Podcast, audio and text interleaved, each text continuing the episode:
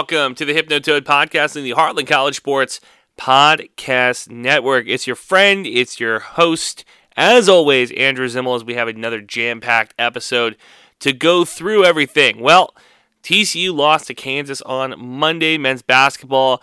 Treading water, we'll get to that. Of course, we got to talk about the transfer portal and TCU baseball having a really good weekend last weekend, and what does that mean going forward for the program. But first, we start off with Darius Davis who was drafted in the USFL. Going to hit all of that and maybe a little bit more, but I want to remind you to subscribe, rate, review the podcast wherever you get your podcast. Best way to share the podcast is with your friends, of course, Horn Frog friends.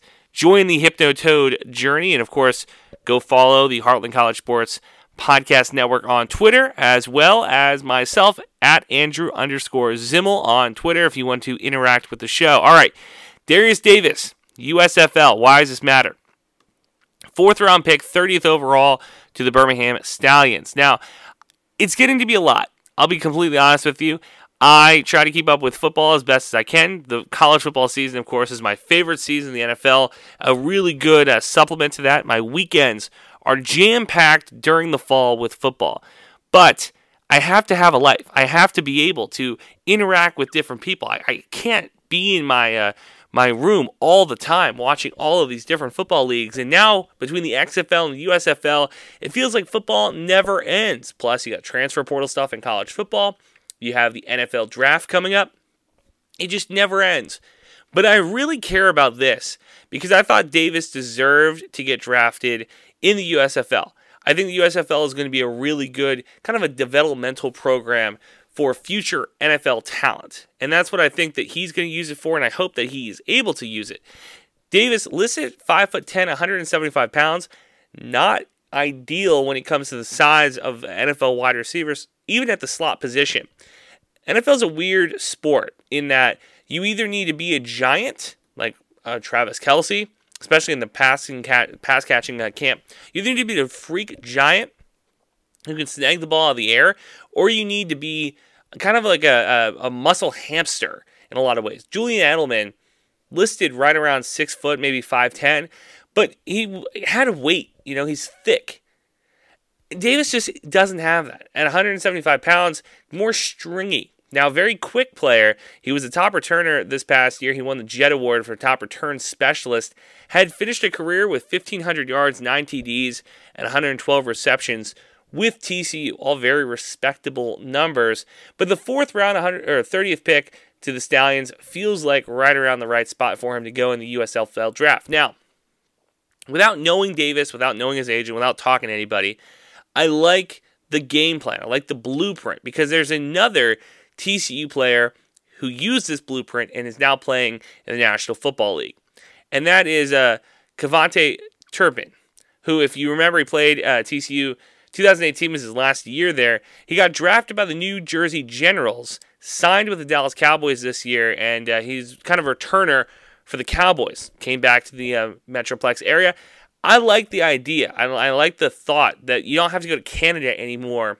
Even I had to go as close to Canada as possible to get my broadcasting career started, but you don't have to go to Canada anymore to kind of make an impact and potentially get back into the NFL. I, I like the idea. Turpin is five foot nine, 153 pounds. So Davis has an inch on him and a couple pounds.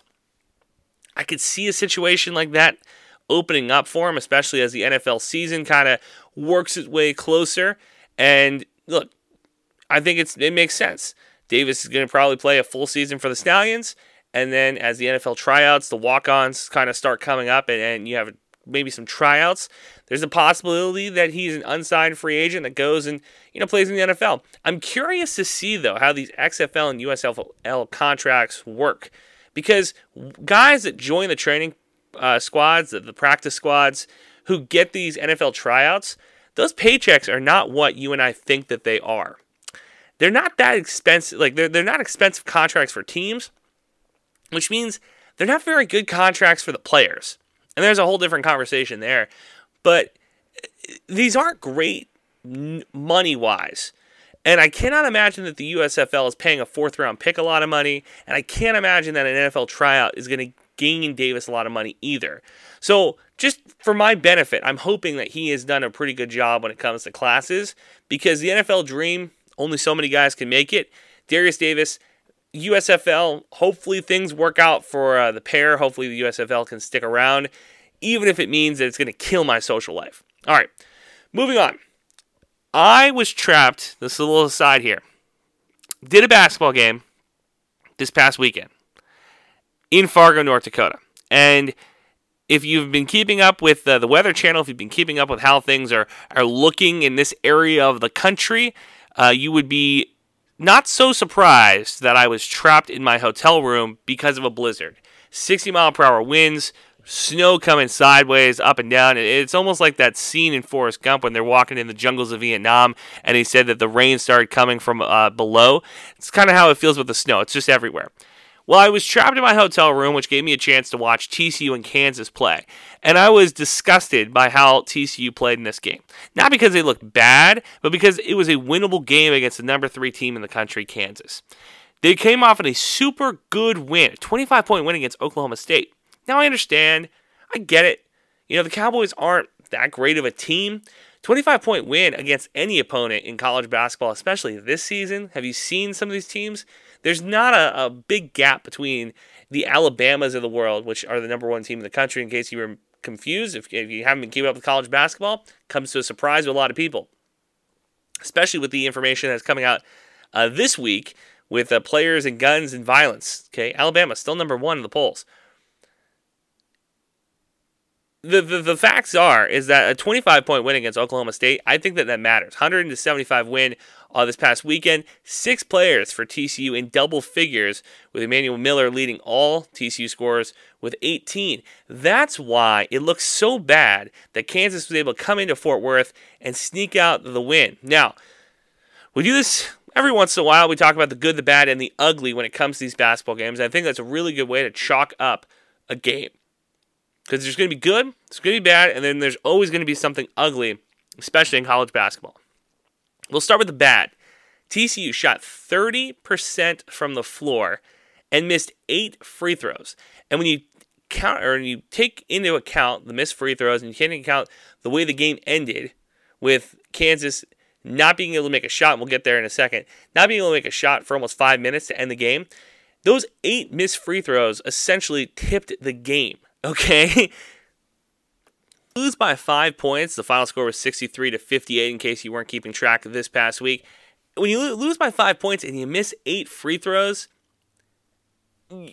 your Monday morning quarterbacks and your Monday morning podcasters, myself included, are going to point at those eight free throws misses and say, hey, what the hell? That was a winnable game. That was a game that you could have taken. And we'll get here in a moment when we talk about bracketology and stuff like that. But that was a, that was a big game um, for how I think TCU and and, and the the way that the NCAA bracket is going to shake out for the Frogs. All right, the good. So TCU shot 30% from the floor, but Kansas didn't do much better. 39% from the floor, and TCU out rebounded the Jayhawks on the offensive glass 12 to 9. Why does that matter? Well, getting those second chance opportunities is a really big deal, especially for this TCU squad who sometimes has tough shots you know, sometimes they end up in streaks where they're not able to put the ball in the hole. Being able to clean up the glass and get second, third chance opportunities is going to be massive, massive, massive for this team going forward. Look, we're, we're getting to the back half of the season. Shoot, we're getting to the back half of the back half of the season. Okay, we, we are in the, the winning time for TC basketball. Them still being able to have the effort to clean up the glass and, and against a team like Kansas that does a pretty good job rebounding the ball, that's impressive to me. Uh, the ugly. Now, this is what I was getting at. Kansas was unable to make a shot in the final 445, and they still won the game. They still won the game. I cannot stress to you enough how frustrating it was, not only not being able to get home uh, uh and stuck in my hotel room, but to just shout at my TV saying, somebody, please make a shot here. Okay? Now, look, TCU's defense doing a great job to to prevent a astounding, a really talented Kansas team from scoring for almost five minutes. If you can get that and kind of just put that in a bottle and use that at any point in the season, I think most teams would take that for for a defensive showing. But to lose that game, that's what I'm talking about when I say TCU getting their teeth kicked by the Jayhawks. That hurts. Number three team in the country comes into your home court, and it was a great atmosphere. It was an incredible atmosphere, but man, oh man, did it it sucked. Mike Miles, he came back in a big way, 13 points. Hopefully, him coming back is kind of the um, benchmark of where, uh, just a good sign, right? Like it, it's a good watermark of where this team is. If his health coming back, scoring 13 points, it, if his health is still in question, TCU doesn't have a shot. Doesn't have a shot when we talk about bracketology, when we talk about trying to even get out of the first round. If he's not healthy, at least at 80%, 90%, he, we're going to need more than 13 points from Junior in games in the tournament. That's where I'm going to leave it at. Um, his health is really what's going to change the trajectory of what this season turns into. All right, wrapping it up. Bracketology.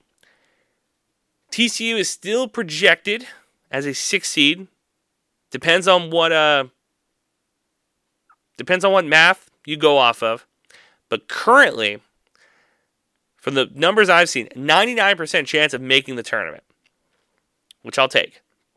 They would be one of six teams in the Big 12 to make the tournament, including, of course, Kansas State and Kansas and Texas, right? All those teams would make it. TCU included in that group to make the tournament. 99% chance TCU basketball and the Big 12 in, in totality here, guys.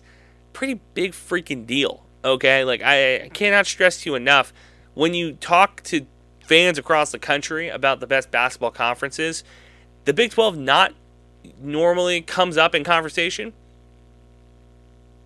Normally, it would be the Pac 12, the Big 10. I would argue this year the Big 12 has been the best basketball conference, and we'll see if that shakes out in the tournament. TCU, 99% chance of making the tournament, but only a 5.7% chance of making the Final Four. Pretty good odds, all things considered. Uh, when you look at the other teams in the Big 12, I think the only other team with a better shot right now is Kansas. I think that they have like a 9% shot at the Final Four. A couple of two seeds projected for Kansas State and Kansas, of course, uh, in, in the different regions. TCU still locked in pretty, pretty much as a six seed. All right, moving on. Transfer portal news, and this is not good news. So keep that keep your uh, expectations low as we're trying to touch on the transfer portal as players are coming in and coming out. Again, very uh, malleable situations for a lot of these guys.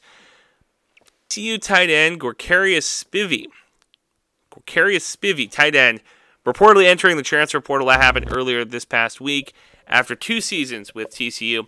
Spivey recorded 11 catches, 139 yards, and one TD as a Horned Frog. Former four star prospect, he started his career in Starksville, spent three seasons with the Bulldogs before transferring to Fort Worth, where he began his career under Gary Patterson. So, not one of the Sonny Dykes boys. He's going to move on, and I'd be kind of curious to see where he ends up. How many teams are looking for a uh, tight end this late after signing day, as spring ball is coming right around the corner?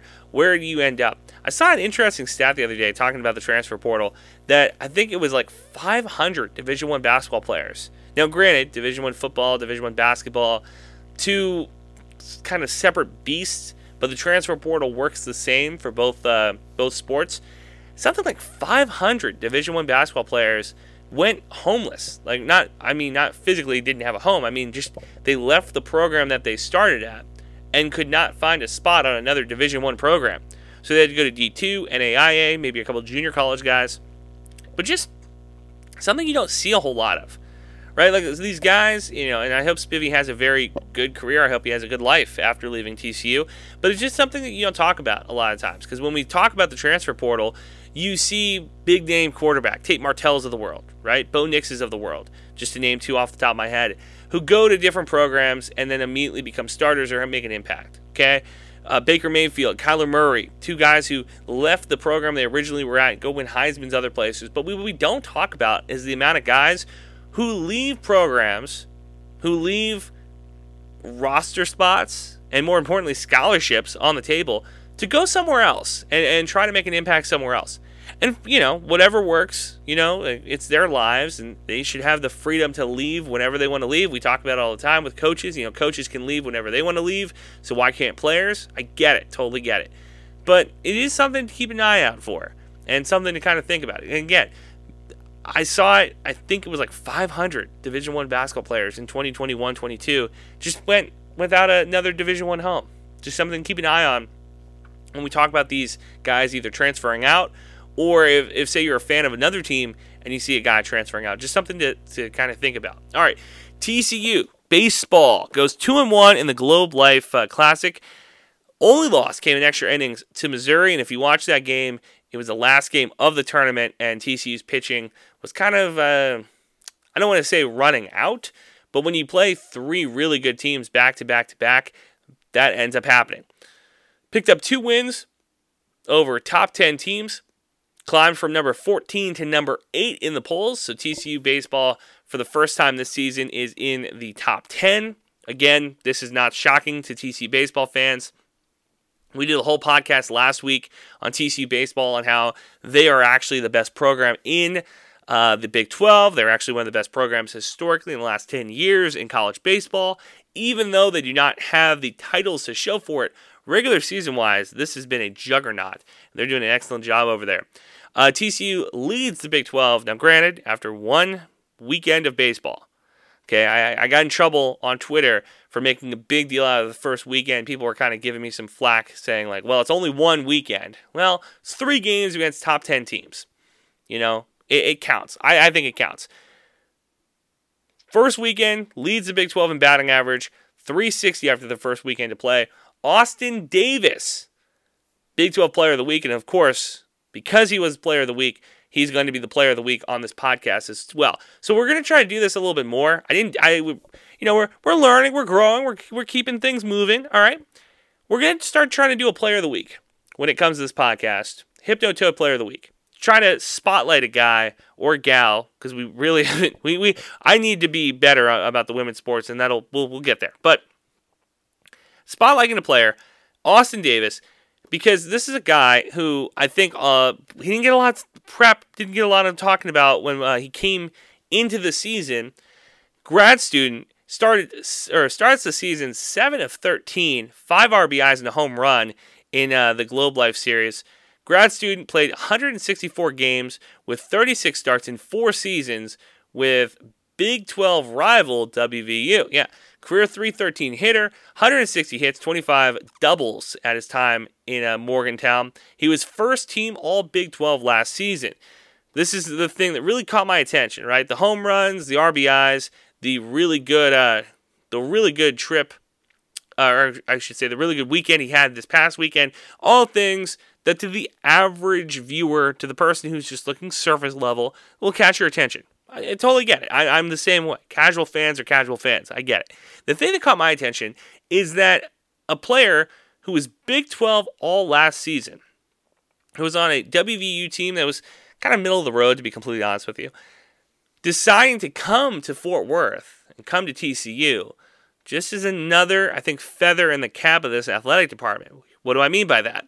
Well, if you are a player on a different team who's coming to Fort Worth is in the visiting locker room, is on campus, is looking around, you know, I don't think they're going to the classrooms. I know, in fact, they're not going to the classrooms. You're going to the athletic facility. You're walking around. You're looking around. You're looking at the stands. You're looking at the fans. You're thinking to yourself, man, I could see myself here in 12 months, six months, eight months. And that's what exactly happened with Austin Davis. Comes to Fort Worth a couple times, plays a couple games, goes to a Big 12 tournament, sees the way TCU plays, says, I can fit in here hey, there's an open roster spot, I can make an impact immediately. And when I get a chance, I can flourish. When I get a chance to play, I can make something happen. All I'm saying is that it does not shock me, especially with the transfer portal rules. We just got done talking about that, but transfer portal rules very loose, the wild wild west. For guys to be in conference, to look across the field and say to my, themselves, you know, I could see myself in the other team's dugout. I like it. All that's all I'm to say. I think that we're doing a pretty good job as an athletic facility to uh, make fan or make uh, players see themselves in uh, TCU uniforms. Something uh, something to think about as we go forward, especially with football and basketball, and of course, in this case, baseball. That is going to do it for us. Another week of the Hypnotoad podcast in the books. Want to thank you guys uh, for listening, for subscribing. Please subscribe, rate, and review. Send us proof, and you have a chance to win a koozie, a Heartland College uh, sports koozie. It's very cool. Uh, if you are into cold beverages, personally, as the weather continues to get worse and worse and worse where I'm at, I'm probably only going to be drinking warm beverages from here on out. That'll do it. Put another one in the books. I will talk to you guys next week on the Hypnotoad podcast on the Heartland College Sports Podcast Network.